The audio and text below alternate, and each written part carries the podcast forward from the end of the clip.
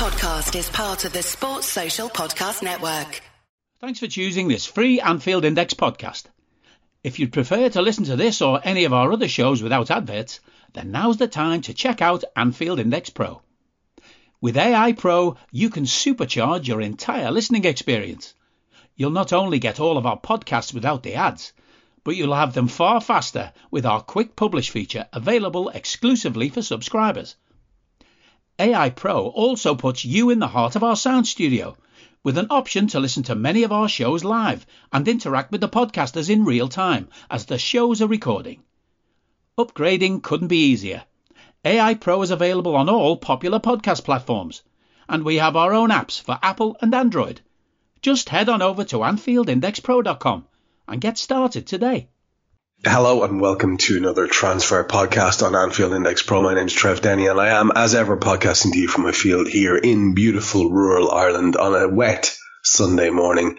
And I'm joined to discuss transfer stuff with the man in the know, Dave Davis. How are you doing, Dave? Yeah, not too bad, but we'll have to get into it at some point, won't we, eh?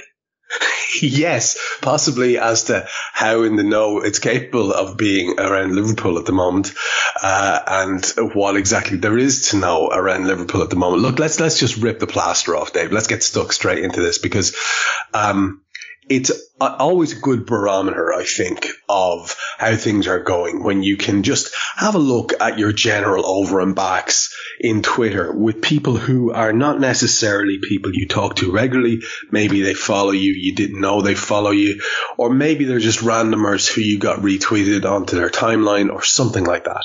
And those interactions are always, I think, very indicative of where we're at.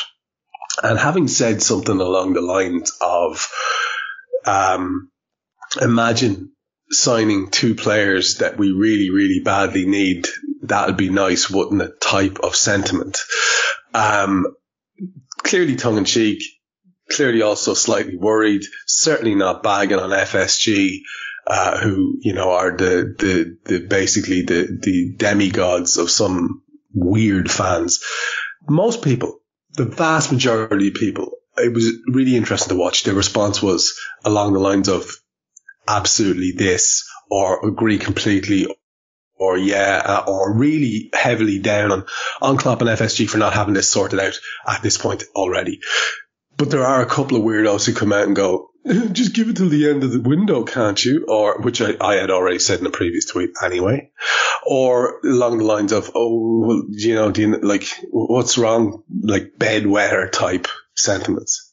So these freak shows are out there, but I thought it was interesting that they were very much in a minority and the majority of people who responded were very much sharing the sentiments. So I come in a long way to the first question of the podcast.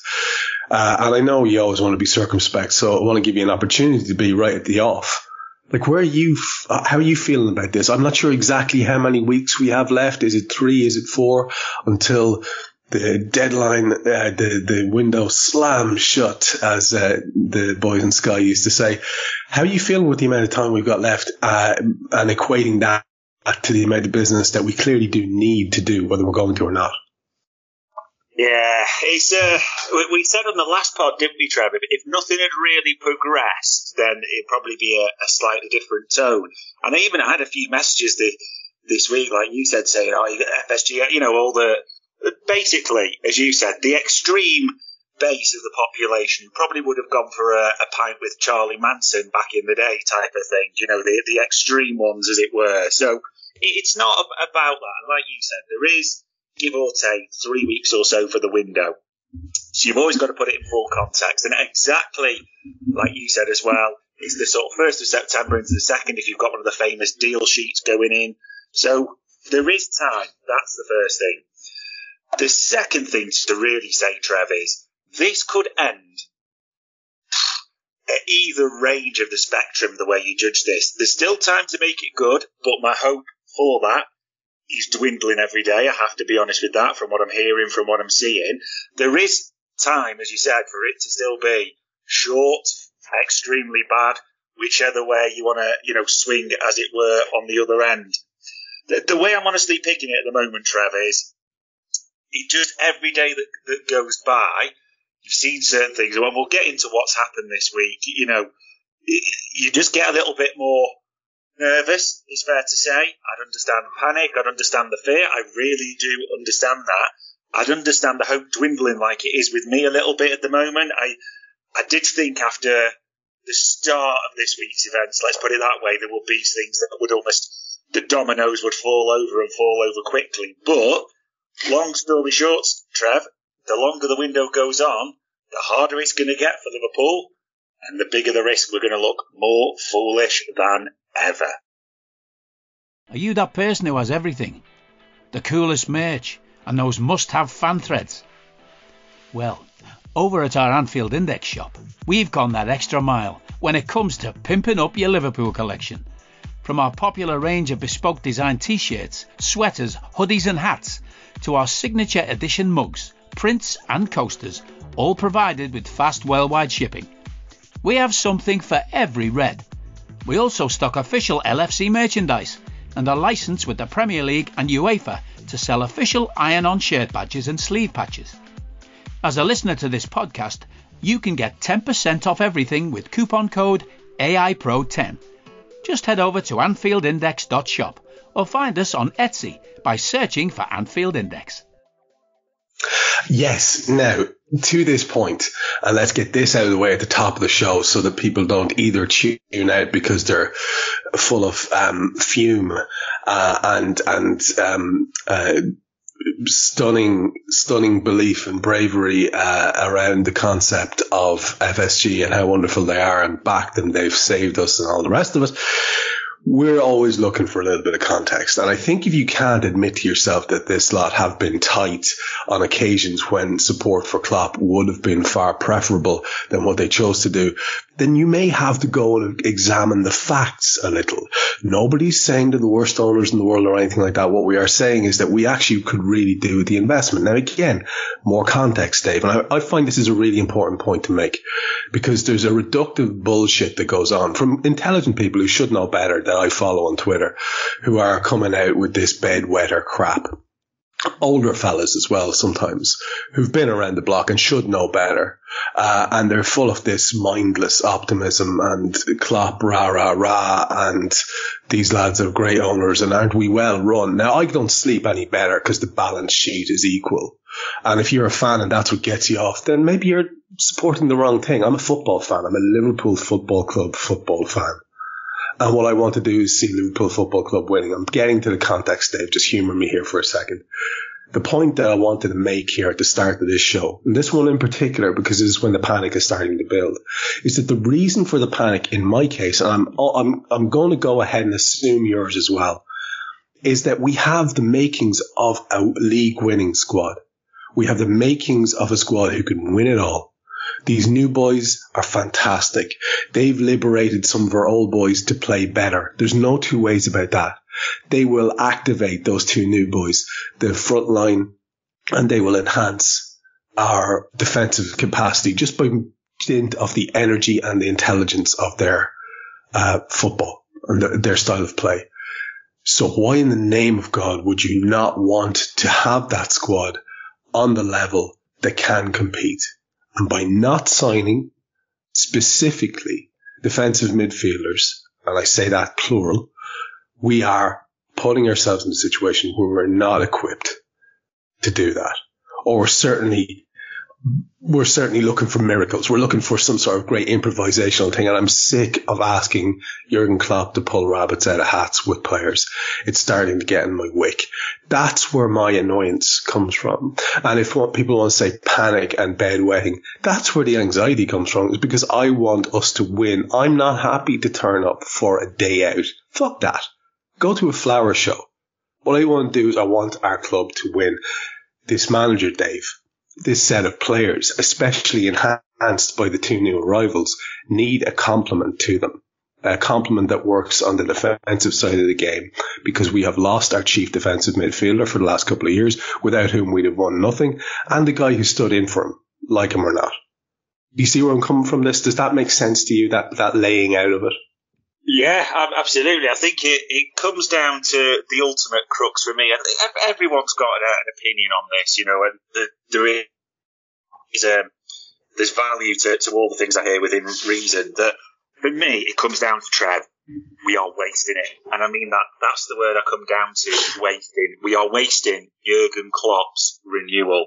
We are wasting the best years of the likes of Salah, Alisson, all these good players that we've got. You know, just because we won't do for me what almost stares you in the face if you want to be successful. Yep. That, like you said, a couple of midfielders, even you know a, a centre back. I mean, the fact that since Virgil came in, the only two centre backs we've bought are Konate and Van den Berg. I mean, that, that, that tells its own story. That's going to be another problem that, you know, we didn't touch on there. We are just wasting it all. And it really isn't that big a leap or that big a presumption to say that with a few of players, the few right players, we've seen it before, haven't we, when we did Alisson, Van Dijk, you know, just what that extra bit of quality. I'm not even saying it has to be that level or, you know, those, those amounts even, but the scrimp and save, the plead poverty routine, it, it's that word, successful. Now, we say successful. We want to win pots. We want to see that Champions Wall ratchet up. We want to see us lift trophy, all those types of things. Some people see it as the balance sheet. Some maybe on a business sense see it as if you get top four, that's success. Not in it for that, Trev. So yeah, comes down to me. We're just wasting a lot of things. Yeah, uh, that's well put. Actually, that's how, how it feels. It feels like a, a waste if we don't. And, to, and and and the corollary of that, we get the right guys in. Um, I, I could not be more excited for the season to come. I'm going to be excited anyway because I'm a Liverpool fan. But I really think there's a potential there for us to have a special season and a special season after that and a special season after that. And that's exactly what I'm, I'm, I'm, I'm wanting as a Liverpool fan. What can we talk about that, that is actually done? Uh, what's worrying some people is that this, um, what I've been referring to as windfall cash for Henderson and Fabinho is being seen uh, as now just actually the de facto budget. That's uh, a worry uh, that some people have, and it's probably justified given past stinginess. Um, however, um, at least that money is in. And I've seen optimistic takes saying, well, maybe now we're going to just pull a real rabbit out of a hat at the last minute. I don't know if that's hopium or what, but the Fabinho deal has been done tell us the the the the, the, um, the details of it. We're going to then talk about Mr. Lavia, and we're going to talk about uh, our new ball cap uh, wonder, uh, George Schmadtke as well. But let's start with the Fab deal. What do we know about it, and what does it mean for the club now in terms of specifics? Just so that everybody who's maybe getting mixed messages knows the concrete facts here. Yeah, that, that is that is all done and completed. That was Monday, wasn't it? Six days ago. It seems like an eternity ago that that was completed uh, to Al Ittihad for forty million pounds, and now they've been obviously that have been drawing out, and there's talk about FIFA releasing the funds, all those types of things. But as you said, that meant essentially when all that cash comes through, we were sat on a fifty-two million pound windfall, as it, you call it, from Henderson and from Fabinho, you know, and, and as you said it then, hold on, is that the budget? No, that should be bonus, all those debates. So, what triggers? Because everyone was expecting, and I think it's right too, and hoping it was almost be a concurrent deal, like a, cha- a house in a chain, that Romeo Lavia would then be in. But the bid goes in, the second bid, that's now been rejected as well. The last one was for, for 41 million in add-ons, which it's just hugely un-Liverpool, Trev. Usually when you get news with it, isn't it? It's pretty much done and, you know, it's, it's pretty much there, you know, the, the haggling, the premise of the deal, but this is a second bid that has been rejected. Now you go on top of that and the Athletic come out with their article later in the week saying, you know, that Liverpool are unwilling to meet their asking price, which fans the Flames. And to, to me, my context, I took that as Southampton's asking price is 50 million. We are not going to meet, you know, we're not going to go for 50 million.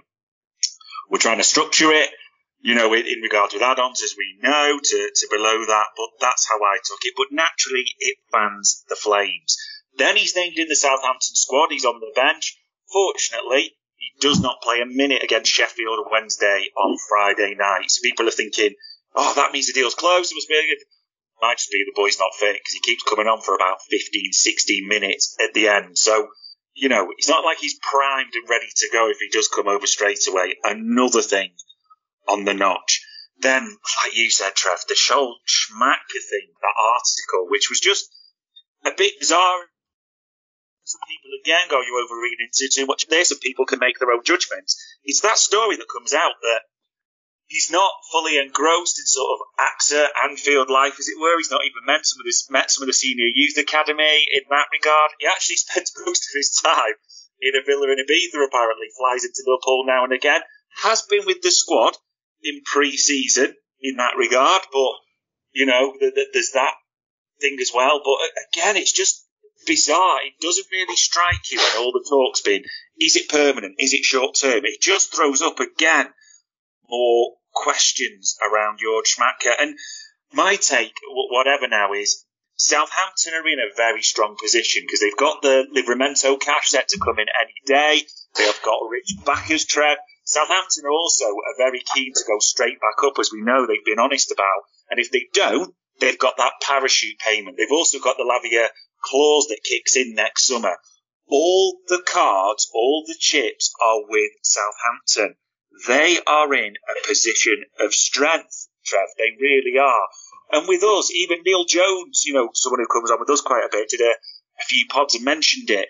Liverpool, he already, you know, with all the info he's getting is that Liverpool are going beyond almost what they believe that, you know, key people believe Lavia is worth anyway. Hence a bit of the, he's kind of gone quiet, hasn't it, since that second bid? It, it really, really has. So that scares you more. But the longer this goes on, Liverpool's strength just, not that it's there anyway, Trev, but it just dwindles. We look foolish. We look foolish if we move on. Why have you wasted all that time at Lavia? What have you been doing? Great question. We look foolish if it's done almost now as well. Like, why is it taking you so long? Why have you dragged this up? Look how late you've left it. Look how unfit the lad's going to be for, for the start of the season.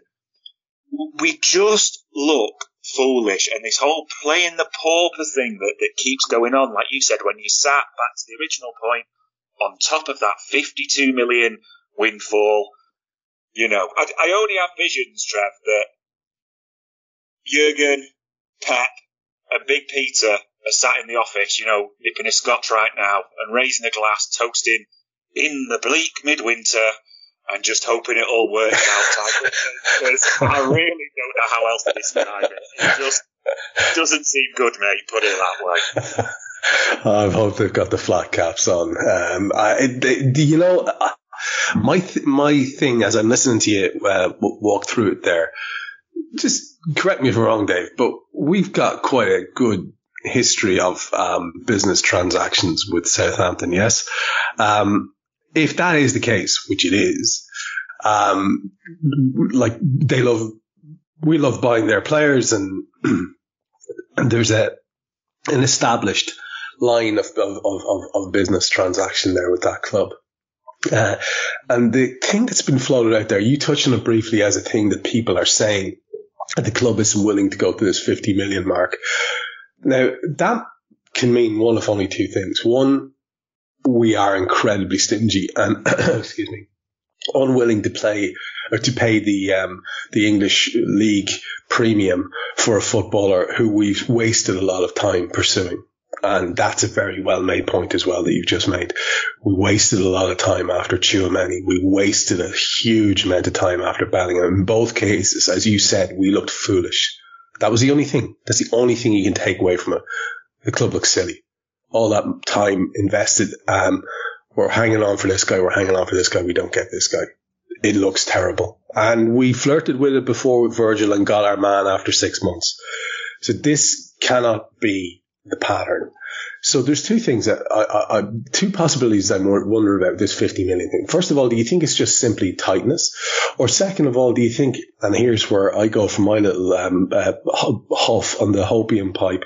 Is it possible that what's happening here is we've got the original amount of money that we were going to have to spend on freaking midfielders, uh, with Fabinho and Henderson staying, um, because we were going to need a a a, uh, a, a fab uh, understudy.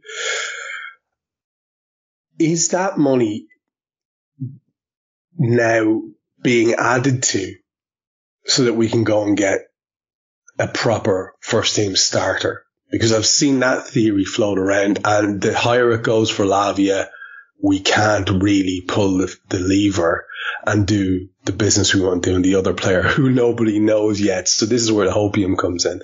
I mean, I, I even as I'm saying that, sounds far fetched, but, but I'm sure you've heard that theory. You're, you're far more plugged in than I am. I'm sure you've seen that thing being floated around.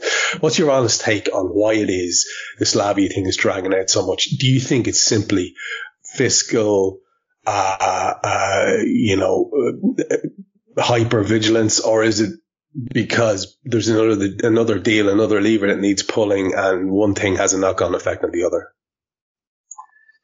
Yeah, it's it's, it's a tough one. It, for me, honestly, the and I've seen the the takes that oh, we're waiting for too many, we're waiting for that. I, I just I believe that that's pie in the sky. If you believe those owners will fork out that type of money, those types of wages, that type of thing. What I suspect, Trev, is you'll hear the famous words Liverpool are preparing, Liverpool are edging closer to a third bid for Romeo at Lavia. And I honestly believe it's all about like the amount and the structure because we get, you know, we get hyper sonic on these types of things as a club, it seems, with our deals. We really do, you know, how much down, how much is on appearances, how much is this, how much is on what he does, you know, Liverpool success, all the bonuses, you, you know the way we, we structure deals. That's what I honestly believe. However, Trev, what, what really strikes me more than anything is I kind of feel for this kid a bit, because suppose Lavia comes, everyone's going to look at this kid and be like, yes, it's one through the door, but we still need another, we need a centre back. True. Everyone, in this kid comes, will be like, oh, he's not got experience, this, this, that true. There's an art, you know, like you can't ignore those facts. Every, the other side will be, oh, he's a potential high ceiling, you know, true, because they wouldn't be paying this type of money if they didn't believe that. But all of a sudden, the pressure that gets ratcheted on this 19 year old kid is absolutely insane. And there is the bit of hope, because there always is, and we do just occasionally love a deal from nowhere. We know that. We love a Diaz from nowhere. We love a Gakpo from nowhere in January. We loved a Szoboszlai out of nowhere type of thing. And it is the bit of hopium, you know, that, that type of thing that, oh, you know, Lavia and one more type of thing, or if Lavia doesn't, you know, we pivot elsewhere. But if you ask me honestly, I just think that's what you're going to see probably Monday, Tuesday. Liverpool edging closer, preparing and the show rolls on and on, and you just scratch your head more and more. I would love to be more optimistic. And listen, if we get Lavia you know, I think the kid's got potential, so it's not a downer. We just the time ticks on. It's the overall context, but yeah, that's Debbie Downer. What I think you will see. Yeah, I, I, think that's fair. I, I have a feeling that the Lavia deal gets done and that the club then will um, feel that it's justified itself by overpaying and that that might well be it. That's my um, sort of uh, pessimistic uh, outlook, which I've seen people describe as, as optimistic because at least it means we get a lad in. Um, but I agree with your point completely because the, the, the whatever about the fans you talked about the two extremes in the fan base and what they will expect from Lavia. Uh, some saying give the lad time. Some will say, um, you know, he's, he's a world beater and, and, and etc. And they'll, they'll be have huge, huge, huge expectations of him. Regardless of what any Liverpool fan says, the media, having spent 50 million, will now assume him to be a first team player and he will get exactly the same amount of pressure or more that, that Darwin Nunez got, regardless of the gap between their fees, because he will be expected to be a Liverpool first teamer. And if he's not, or if he's not up to the job, or he makes a couple of mistakes in his first couple of games, or if we expect this child to come in and be our starting central uh, defensive midfielder, then there are questions to be asked left, right, and centre. And they're not just to be asked, I think, of the people who are holding purse strings because we need to structure squads and that ultimate responsibility falls not necessarily with the people who pay the money. Um, or at least not only with them. We do have a, an ongoing link to uh, an interesting lad from Fluminense. Uh, talk to us a little bit about this because this is one that I've heard uh, various takes on maybe now, maybe January because of the lad's current situation and his club's current situation, maybe next summer and so on and so forth. What can you tell us about Andre? Because most people, if they're honest, have never seen this lad play, know very little about him. Hello, I'm here to annoy you. I'm here to annoy you into listening to more of me and more of others on EPL Index we don't just have the Anfield Index stuff. We've got EPL Index as well, which covers the entirety of the Premier League. And we have three podcasts and a whole bunch of really good writing on EPLindex.com. The podcasts are my own two footed podcast, which is every day at 4 p.m., Monday through Friday, covering the whole league. We have a tad predictable, hosted by Tadiwa. You know Tadiwa, he does Anfield Index. He presents a tad predictable before every Premier League match week. And then Kevin DeVries and his crew on the EPL roundtable, they're every week after the Premier League match week. So make sure you listen to everything we're doing on EPL Index and follow us there on Twitter at EPL Index. Thank you. Bye bye. Yeah, it, it, was kind of a, a, bit similar for me. So it was kind of getting the info when we did a few media matters with Neil Jones, Ben Boxart, gave some, you know, brilliant insights into him. They're very much a, um, a controller, almost in the Thiago mold, rather than a, a Fabinho sort of destroyer, progressive destroyer, if you want to call him that. Now, naturally, his name's not new, Trev, but it kind of spiraled off Mel Reddy's tweet and her stories that Liverpool are looking at him as an alternative to Romeo Lavia. And that sort of cynicism kicks in like, no, they're not really. They're just trying to do one of their old tricks that they always do to put pressure on Southampton because they think it'll work and it won't. And that, that was the ultimate sort of cynics signs or thoughts on it realistically. But in fairness, naturally, there was a we made a do the normal inquiries, and you know Neil and Ben both spoke about him that there is Liverpool interest. That is definite. That we have made an inquiry. We have asked what it would take, what are the circumstances, and, and like you said, very much that you know they don't want to sell Fluminense. You know they're they're in the Copa Libertadores. They are, you know, the Brazilian transfer window's up, so the time they would rather do it in the next window, i.e. January. There's kind of a movement to an acceptance. That was what we got back that he wanted to go. However, the only thing we did have, and this is what again sounds it's strange that, you know, having digging around and asking, harassing people as we do as much as possible, that a bid was made for the player. Now, I'm, you know, that's all we have. And even when we were asking around, the bid was made. I don't know if that's to get him now. I don't know if that's to, for January. I, lying if we said uh, we had any more on that. And there's even talk of a release clause in there as well, Trev. Don't have anything on that again. Would be lying if, if I said I did. I've just heard that rumour or seen that rumour, I should say, as well. So it's kind of a bit's been made. It, again, it's gone quiet, hasn't it, since earlier in the week on Andre? So no one seems to really know when that where that's at. Maybe people are taking that as that bid's been ignored. You know, we you know we've been told no, so it's not really of interest to us until later on who really knows 100%? But yeah, he's been named an alternative. We had that a bid's been made, and in true Liverpool style, it has gone quiet later in the week, and here we are.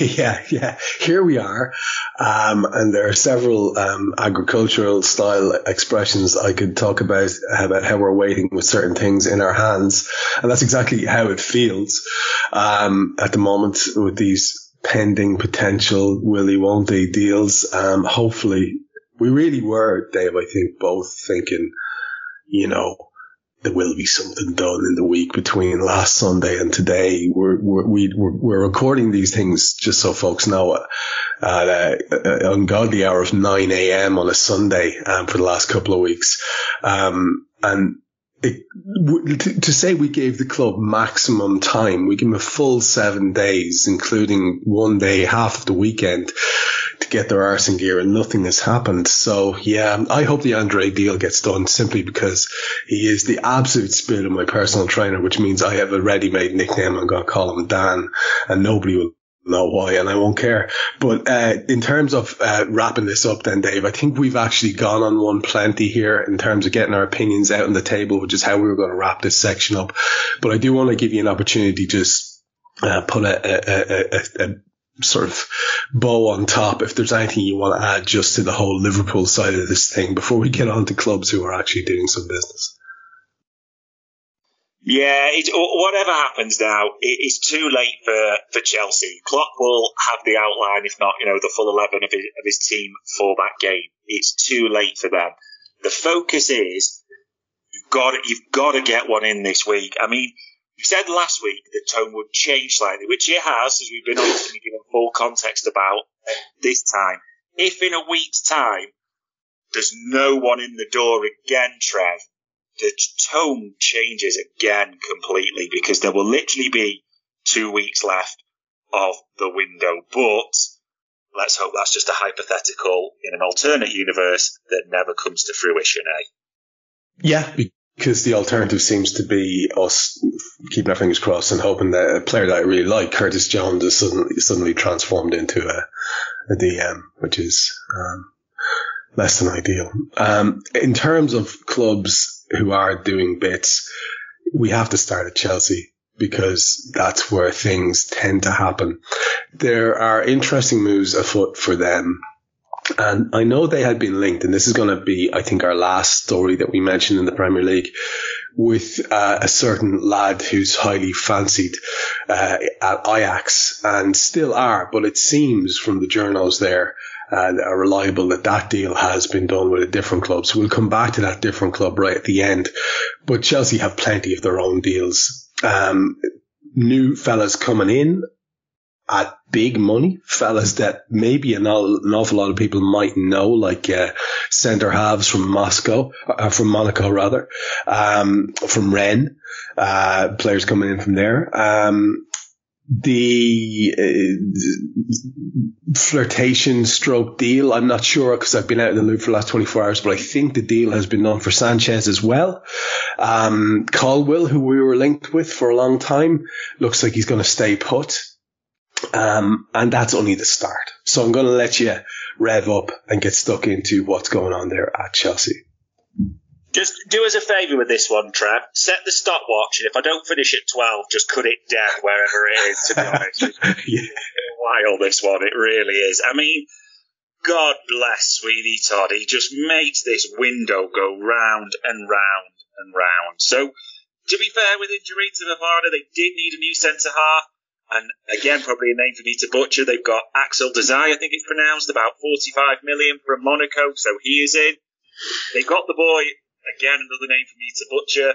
Lesley Ugochukwu, signed from Rennes. But Pochettino's comments were absolutely fascinating. They told you so much, Trev. As he said, he goes, when we get the lad in, strange to call him the lad, you know, we'll have to evaluate and see where he's at before making a decision. Could anything scream more, Trev? I am not making the decisions, you know, some other random guys, you know, buying players, that type of thing, and then I just get what did I get? Almost felt had a hinge of the. remember the Rafa? They asked me for a lamp and got you know I got a table type of. Yeah, yeah, yeah, yeah. Had that feel so interesting, and then Trev, they signed as you said Roberto Sanchez, the Brighton keeper, for twenty five million pounds. Just in case you misheard me, then Robert Sanchez, the Brighton backup keeper, for twenty five million quid. All I can now conclude after all summer of not the fifth bid, not getting Caicedo, and paying £25 million. I don't like a cast of aspersions, but I can only assume that Tony Bloom has pictures of Todd Boehly at a party dressed as a French maid and is threatening to publish them, hence the one way traffic that is going between Brighton and Chelsea this summer. And maybe the revenge, maybe the revenge, as we also saw that happened, a six year renewal deal for Levi Colwill, which well and truly sort of burst the bubble or, you know, any pie in the sky fantasies we had of getting him, that's done. Then it seems very possible Juventus back to this one we mentioned four weeks ago, looking at a swap deal for Vlahovic and Lukaku. You know, Romano's mentioned that. We said it about a good four, three, four weeks ago, give or take. It's not going away. Athletic says they've inquired about Tyler Adams, the, the Leeds player, the sort of utility man with a relegation release clause. Fascinating, Trev. Another name for me to butcher. They're set to do Casadei, their young midfielder, the Italian, is set to go to Leicester on loan. They're now looking at bidding for, again, a player called Deivid Washington, a young Brazilian, a forward, paying £20 million, then going on loan to Strasbourg, that feeder club, which is just getting stocked. I mean, they are literally stockpiling South American youngsters. They really are, Trev. And then this one, a young player on the left hand side, Lewis Hall, who's done well for them pre season. So people think he's going to do well. All seem set to go on loan to Crystal Palace, which I think is a great move for them. But I'm not Trev. It, they couldn't be more the other end of the spectrum, could they? We are doing almost nothing, it seems. Every five minutes, they seem to be doing a deal, whether it's bringing him in, sending him to Strasbourg, keeping him, ins, outs. They are just keeping the transfer window revolving round. And God bless Sweeney Todd. I don't know how he does it, but got some stamina for his age, Annie, the old boy. I'll tell you what, also very, very important this week because this is the first one we've done since it has become a phenomenon where it isn't, if not dominated, but a very, very hefty chunk of our chat is going to be based around Saudi Arabia and Saudi Arabian cash. That's not so much the case this week.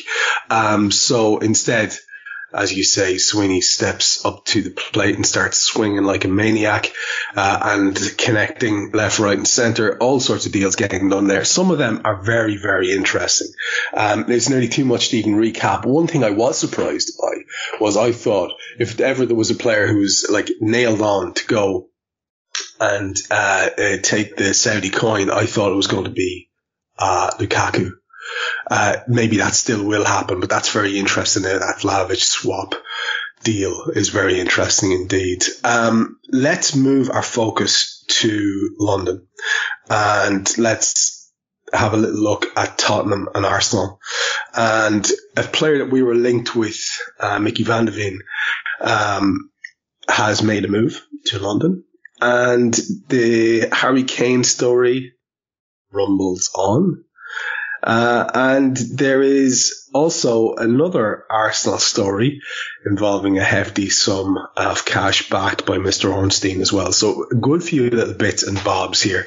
Let's start off with that Van de Ven um, uh, info. Yeah.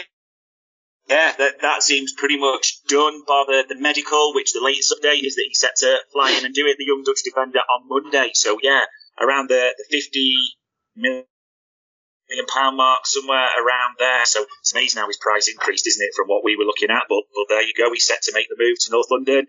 The the other thing that's naturally dominating everything Spurs related is the Harry Kane, and there was quite a few that went with this trip. Jason Burt of the the Telegraph, he did a big story on it that Bayern put that bid in and gave them a deadline, Spurs a deadline, you know, giving Daniel Levy a deadline. When's that ever going to work? Type of thing. But if you know a few others gone with it, that deadline sort of been in past. Then there was a bit of backtracking, you know, saying, oh, there's never really a deadline, type of thing, you know. But that is just going to rumble on and on. I mean, the latest they're saying on the table is the 100 million euros. So you're talking around 85 million for Harry Kane. It's you just get the feeling it's got to move really one way or the other because Spurs cannot afford that to, to go on forever.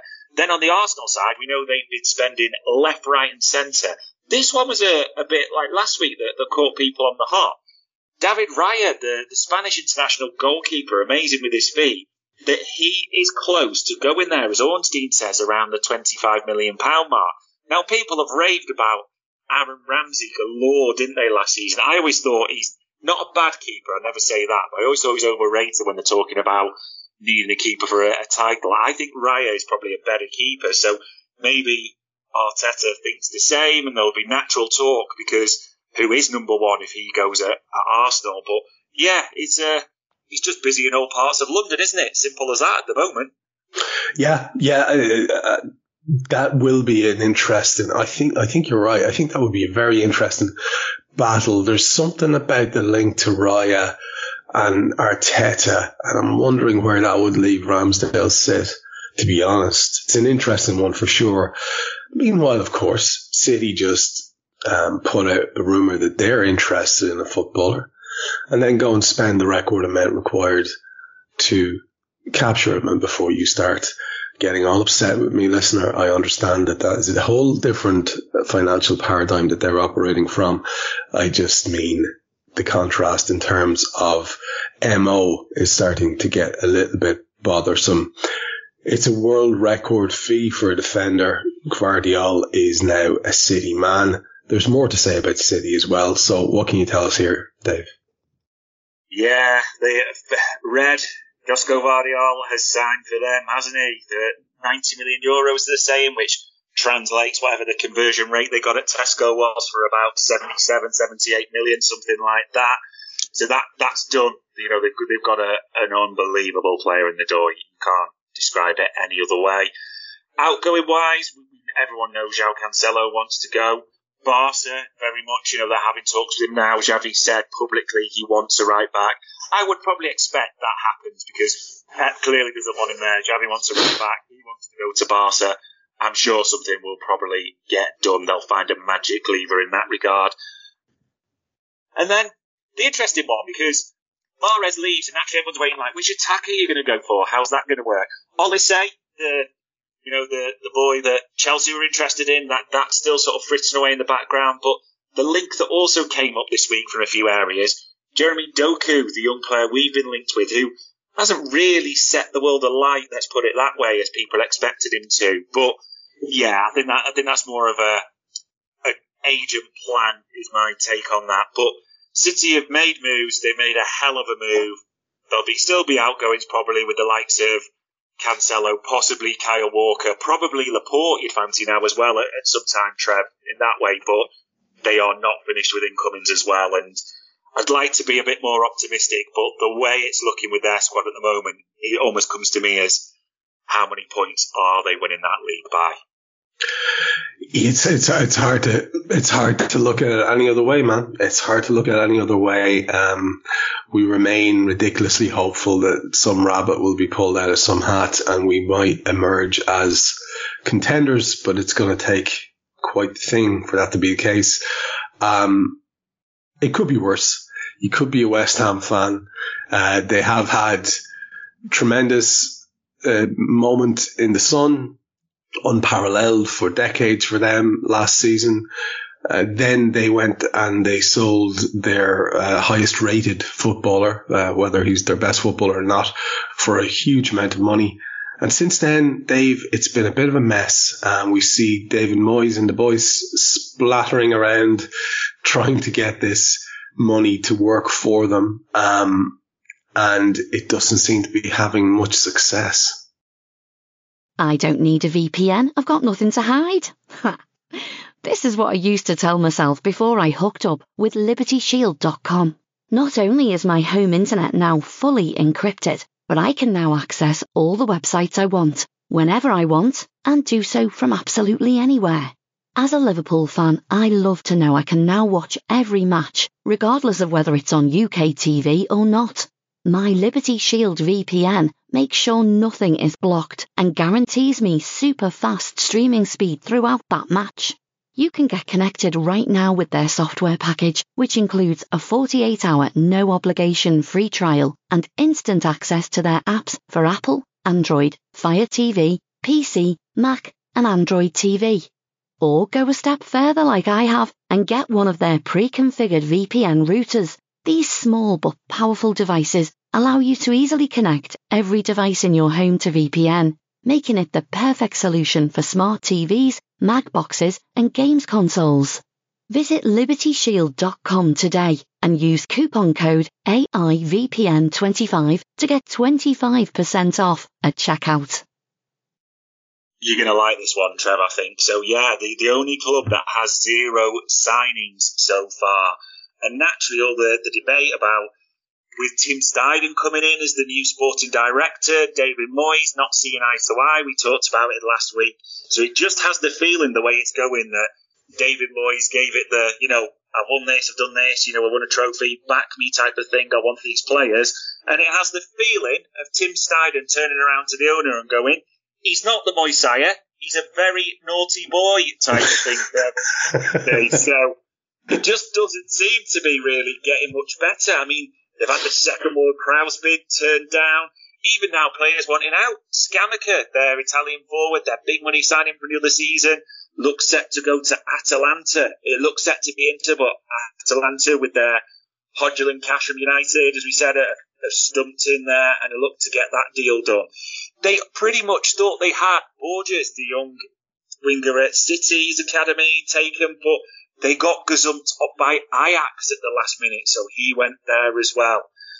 The only real hope on the sort of horizon for, for West Ham fans is that Romano said that last night kind of broke that they have agreed terms with Edson Alvarez, the Mexican midfielder who's at Ajax, funnily enough. So there is hope, you know, they'll, they'll get a deal done and they've got their holding midfielder. But that was one we said right at the start on the first, you know, on the inaugural show of the summer, wasn't it, really? So if they go back to them, you're kind of thinking, what the hell's taken all this time? And then just to really add to sort of, not the humiliations may be strong, but a bit of embarrassment the way it's gone.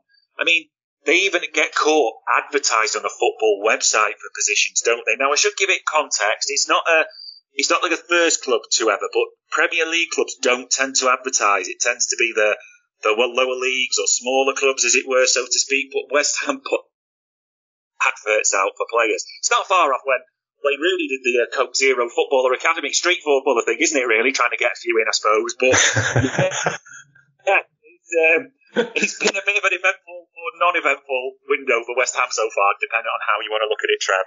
Wow, yeah, yeah, like plenty of of, of embarrassment uh, for them to embrace, it, along with a very wonderful clip that's doing the rounds today of uh, our uh, um, old pal Jimmy Pierce giving an interview talking about how on his exit from West Ham, Moyes described him as, and I quote, a wanker. Uh, go check that out on Twitter if you want. Uh, so yeah, that's a, that's a, a, less than satisfactory window so far for West Ham. Um, possibly the only uh, club who are going to be um, pulling their hair out more than us. And again, yes, I understand we got two wonderful footballers. I'm not an ungrateful boy. I just want to win the league. So stop saying things. Um, we do have a roundup then of the other clubs uh, Crystal Palace, you mentioned a few minutes ago the potential for Michael Olise leaving. Um, they do have someone in the in the door. Um, Everton um, are again having a pretty not a great window, and they're looking at people leaving as well. Um, Forest um, have focused their attentions elsewhere, and I think the biggest story, low key, the club that everyone's sort of got financial um, and and business envy of when they have a look around is Brighton and the way things are done there. And Brighton look to have probably one of the deals of the transfer window sort of low key under the radar, almost complete. Um, with I think it was Chelsea, their main uh, rivals. Um, this may be the deal that triggers then the one that we haven't mentioned this week. Um, if this money comes in, it may be the deal that triggers them going back into the market next week and giving us another banana story where they just go and get Caicedo for 11.9 million. Let's do this final wrap up starting with Palace then, Dave. Yeah, Palace is a, fascinating one. They got uh, Franca, the young Brazilian from Flamengo. So naturally we did a bit of reaching around with the South American sources that we sometimes have on AI and they were they were saying, you know, there's a lot of excitement with this kid. He's got real talent, and if you put him alongside, you know, depending on if they stay, Eze, Olise, this kid, you know, it, they do have a real flair team, Palace. So it'll be fascinating to see how he does. Everton wise, it's just kind of funny. I'm trying not to laugh, but Demarai Gray said clearly that he wants out. He's pretty much agreed to deal with Fulham, Trev. However, Dyche is saying, you know, I'm not going to let you go until we get options in the door. They're obviously his agent, him obviously having that why. And Dyche is coming back honestly to say we've got like nine players in Kev from the Hotwalks, the Chinese across the road, is playing right back at the moment in our current lineup. So I can't let you go. We need people in type of thing. It's brilliant what's going on at Everton. Forest, they have dithered with Dean Henderson, haven't they, from United this whole summer, realistically. But now they're just pretty much giving up and they look set to sign Matt Turner from Arsenal, the American international, around the £7 million mark, with naturally Raya coming in, one in, one out there as well, so it'll suit everyone. And then, like you said, the story of maybe the window in low key so far.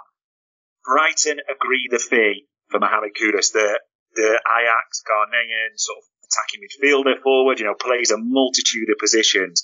I mean, this player has been on so many top clubs' radar ever since he was at Midtjylland in, you know, in Denmark. He, you know, he's done so well there. And if, if you're honest, Trev, many expected him to end up at even us possibly, Chelsea, Arsenal, one of the big teams. That was expected. But as Ornstein breaks it, which is reliable as you're going to get, he is set to move to Brighton. So what a move. What a coup for them, really, I, I would say as well. I know he's arguing no one's pulled the plug, but I think that's a brilliant signing for them. I really do. So yeah, that was probably the, the low key winner of the window so far. But yeah, even as we're running through it, everyone seems to be doing business apart from Liverpool and West Ham, eh? I mean, it's undeniable, man. I'm going to go and, uh, uh, you know, pimp this show out immediately after we finish, as I always do. And I'm going to say something along the lines of it being a transfer show. That will be in it there, obviously. And I will get the usual suspects coming at me going, huh, not much transfer is getting done. But we can't be completely one-eyed. There's a lot of business going on. And that last story there about Kudus. Uh, Dave, would you be surprised if that kid is sold for twice that within a season or two? Because I wouldn't. I think it, it will probably show it's one that we will know and a lot of fans will know. But the big clubs will look back on and say, and we'll all just be saying, yeah, no shit, of course, because now you're paying 70, what, you know, more, because he'll have a great season you fancy in the Premier League. Even if he has just a decent season, Trev, his value goes up, you know, in that regard. He said he's not going to sign a new deal at Ajax, so just Brighton again. Smart business, brilliant manoeuvrings. Now we can't finish the show without having a worldwide uh, uh, uh wrap up. We'll, we we're only going to focus on one club this week because there's a bit of crack to be had at PSG for us in terms of discussion, and then we, we do have to acknowledge the the latest Saudi stuff because there is at least one big deal that's been done since you and I spoke involving a for, former Red. Um, so that's an important one to wrap up with as well. So we'll finish with the Saudi stuff, but for now talk us through PSG because we know what's happening there in terms of the Mbappe thing. We've gone into some detail on that in the past. It's a ridiculous situation, uh, very awkward, and embarrassing, um, and it's a, a, tricky one for everybody involved, um, being driven by uh, your uh, christening of uh, Mbappe as Le Petit Shite talk us through what's happening there and the sort of constellation of revolving deals that may or may not happen as a result of what may or may not happen with Mbappe. Yeah, it's just it's just an insane club, really, isn't it? Realistically, so it looks like, as, as we confirmed at the earlier in the week, that Dembele, Ousmane Dembele, the the Barcelona winger. I mean, that that deal could be happening any second, but PSG activate one of his clauses because you know how Barca love to pull their levers and do things. Well, it looks like he's pulled one of his own. I mean, this is a fascinating deal. There was two clauses in his contract, Trev. Two clauses. Whereas if a club bid, he would get 50% of the fee, Barca would get 50%. Or if they didn't do it by that certain day, he could still put something in writing to the club to pretty much get the same deal. I mean, fascinating, really. But the suggestion is that of the 50 million quid that's going to get done, that he gets 25 and Barcelona only get 25. So what that deal is, is absolute madness, realistically. But yeah, everyone's expecting Dembele, a French lad, to move to PSG. Also, it seems they're very close to signing Goncalo Ramos, the, the Portuguese forward from Benfica. They love selling an expensive forward every summer, don't they? So that looks set to get done for big money as well. And it makes sense, you know. Mbappe, they're looking to ship out. Messi's gone.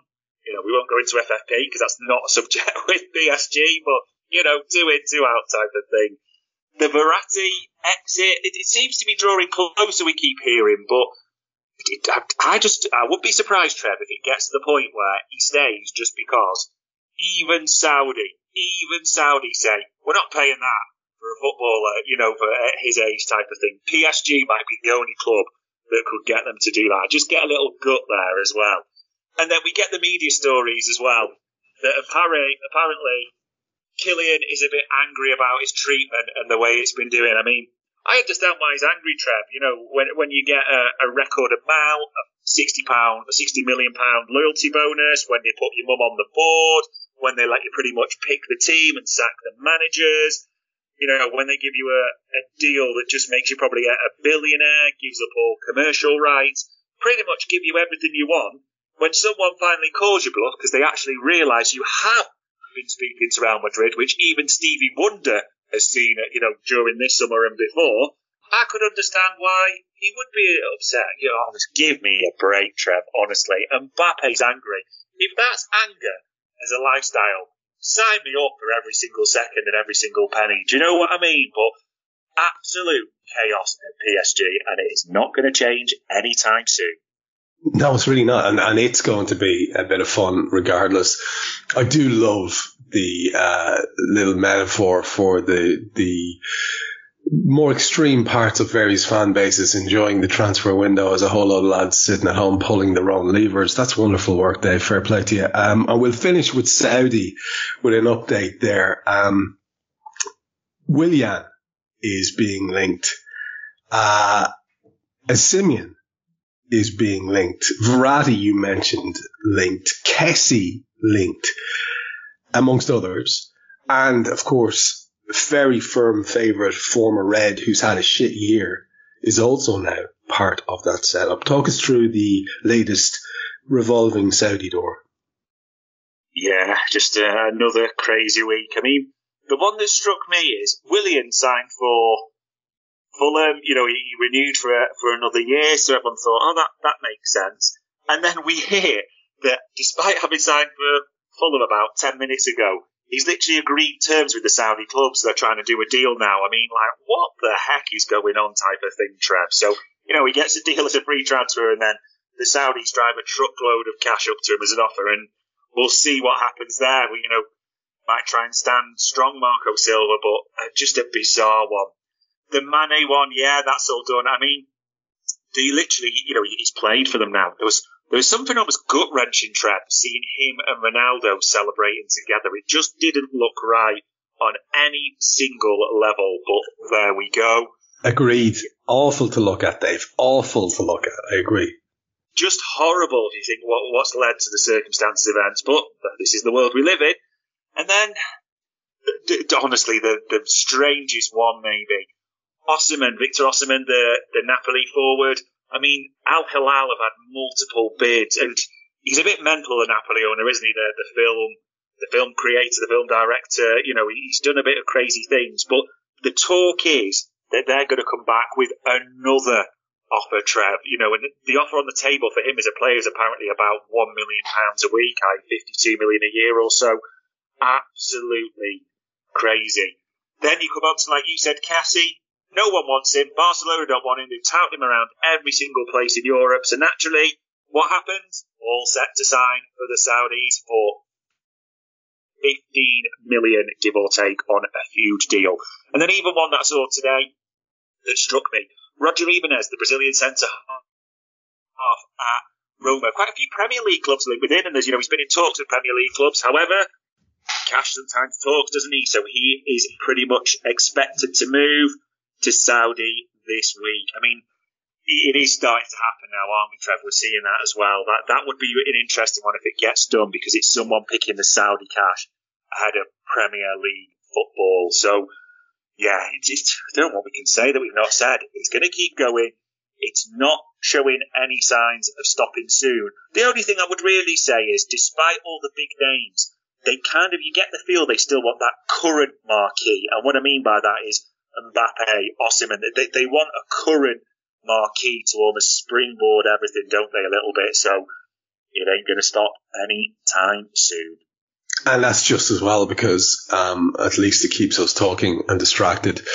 Like a sad toddler who wants to go and get the shiny thing and listen aloud and people dangle keys in front of them. At least we have something to occupy our attention because I hate to do it to you, Dave, but we need to wrap up the show and we should also wrap it up with some final thoughts or a final thought from yourself um, in terms of how things are going. Last week, I think where we landed uh, as a duo was, you know, something's pretty likely has to happen this week or we may start getting a little bit antsy. We got to put our money where our mouth is now and uh, state how antsy we are. I, for one, will begin in a very short way by just saying I'm currently, regardless, worried. The worry to be specific, is that we are not going to be in a position to challenge for the league. I don't give a shit about anything else. Anyone who gives a shit about anything else, you're talking a different language to me. So I am worried that we're not going to be in a position to challenge the league because I don't believe we have the correct pieces for that jigsaw puzzle. That's where I am genuinely concerned about that. I'm not going to not enjoy Liverpool as the season goes on regardless. But I will say that I want us to be challengers, and I don't think we're in a position to be currently. So that has me genuinely concerned. With, as you said, three weeks left. Where are you, man? Final word for the show today. Yeah, with the, the season coming back, I, am always excited. You know, I'm excited to get into Anfield for the first time, watch Liverpool, all those types of things. Like you said, this is this is just becoming a real niggle now, isn't it? That that worry that why are we doing? It? Are we going to do it to ourselves again and just leave ourselves worryingly short when he didn't even feel that it needs to, to be this way at all, especially with that windfall as you described it, sat there. It's, if there's not, no one in by the time we talk next weekend, you know, ahead of Chelsea, I think that the tone does change further. Hopefully, and again, it's fingers crossed and everything, we're talking about one. I, I suspect it will be Lavia, but I've said that before, so, you know, I can end up with further egg on my face type of thing, Trev. So probably the long story short is Christ knows. Let's just hope and see what happens, eh? Let's just hope and see what happens is a very, very apt way for us to finish this show. That was Dave Davis. I've been Trev Downey. This is the Transfer Podcast on Anfield Index Pro. If you're not listening to all the shows on this channel, what are you doing? If you've been introduced to this channel via our show and you like it, please spread the word. Let people know what you think about what we're doing here and do give yourself the little treat of listening to the other wonderful folk who produce stuff for Anfield Index and Anfield Index Pro. And to wrap it up, like I say, I'm Trev, that was Dave. We'll be back with you next week. We hope you enjoyed listening to this Anfield Index show. Please be sure to subscribe to our channel so future podcasts find their way to your device automatically. There's nothing quite like fan engagement, and we'd love to know what you think of anything discussed on this show. The best way to get in touch is over on our free Discord community, where both podcasters and listeners debate the hottest LFC topics 24 7. Sign up free now at AnfieldIndex.com forward slash Discord. You won't regret it. You can also follow us on Twitter at Anfield Index and find us on Facebook by searching for Anfield Index. Oh, and before you go, we'd love it if you could leave us a five star review on your favourite podcast app. It only takes a couple of seconds, and it means the world to the people who create these free shows. Sports Social Podcast Network.